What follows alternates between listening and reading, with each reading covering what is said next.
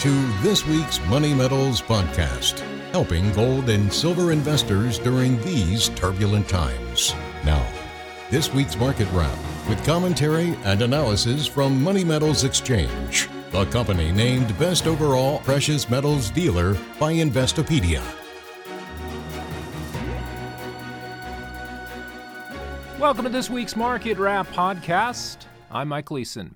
Fears of inflation remaining stubbornly high and interest rates going higher rattled financial markets this week. On Wednesday, the Federal Reserve left its benchmark funds rate unchanged as expected. However, Fed Chairman Jerome Powell left the door open for another hike in the near future. He also suggested rates may need to stay higher for longer than previously expected. By Thursday, investors were fleeing from stocks and bonds. The S&P 500 broke down to a 3-month low as long-term bond yields surged to its highest levels in more than a decade. There were few places for investors to find shelter from the carnage except in precious metals markets. Gold prices are now trading nearly flat for the week at $1,938 per ounce. Silver, meanwhile, is outperforming, up 2.3% since last Friday's close to bring spot prices to $23.78 an ounce. Turning to the PGMs, platinum and palladium are both essentially unchanged for the week now. Platinum currently comes in at $944, and palladium checks in at $1,287 per ounce as of this Friday morning recording. Earlier in the week, crude oil futures ran up to a new high for the year above $92 per barrel. Oil prices pulled back following the Fed announcement. Some commodity analysts still see the potential for crude to exceed $100 per barrel before the end of the year. Americans are feeling the pain at the pump. Motorists in some parts of California are now paying over $6 per gallon to fill up their gas tanks. It's not just an inflation problem. America is also facing a resource scarcity problem. The Biden administration moved recently to crimp energy production out of Alaska by canceling oil and gas leases on hundreds of thousands of acres of land. This despite the fact that the top elected officials from Alaska, as well as Native American groups, oppose the move. The administration has also drained America's strategic petroleum reserve down to a multi decade low. Despite promises to refill it, America's oil reserves continue to remain historically low, leaving the country vulnerable in the event of an emergency. Russia announced this week that it will ban exports of gasoline and diesel fuel to most countries, further crimping global supply chains. Meanwhile, the U.S. continues to be dependent on China for supplies of critical metals used in electric vehicles and other technologies. The Biden administration risks increasing that dependence by threatening to impose royalties on metal producers operating under federal land leases. The government is not able to collect royalties on minerals extracted from federal lands under a law that has been in force since 1872. But the Biden administration wants to change that.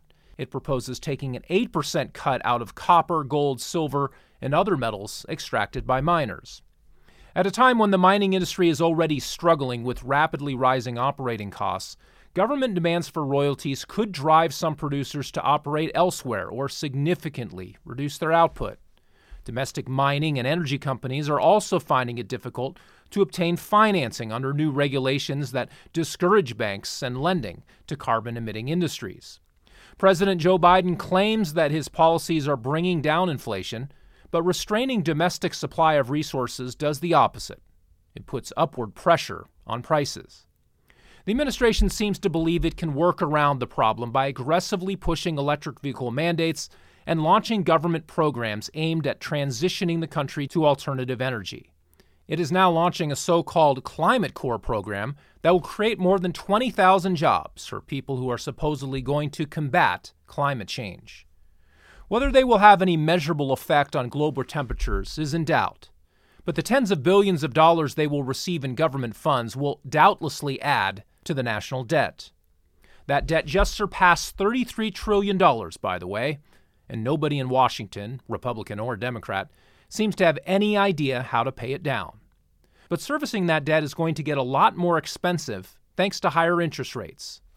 Individuals and businesses who face overwhelming debt burdens risk having their credit lines cut off if they don't scale down their spending.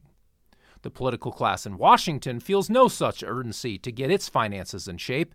That's because it has access to a printing press.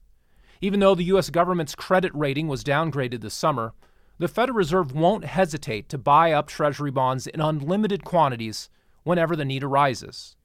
Under our fiat monetary system, staving off a sovereign debt default is always possible, but it comes at a cost.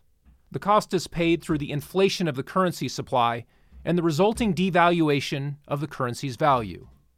The risk is that, given prevailing fiscal and political trends, central bankers may never get inflation back down to target again. Well, that would do it for this week. Be sure to check back next Friday for our next weekly market wrap podcast. Until then, this has been Mike Gleason with Money Metals Exchange. Thanks for listening and have a wonderful weekend, everybody. Thank you for joining us for this week's Money Metals podcast. Be sure to come back next week. And don't forget to subscribe to our podcast through iTunes.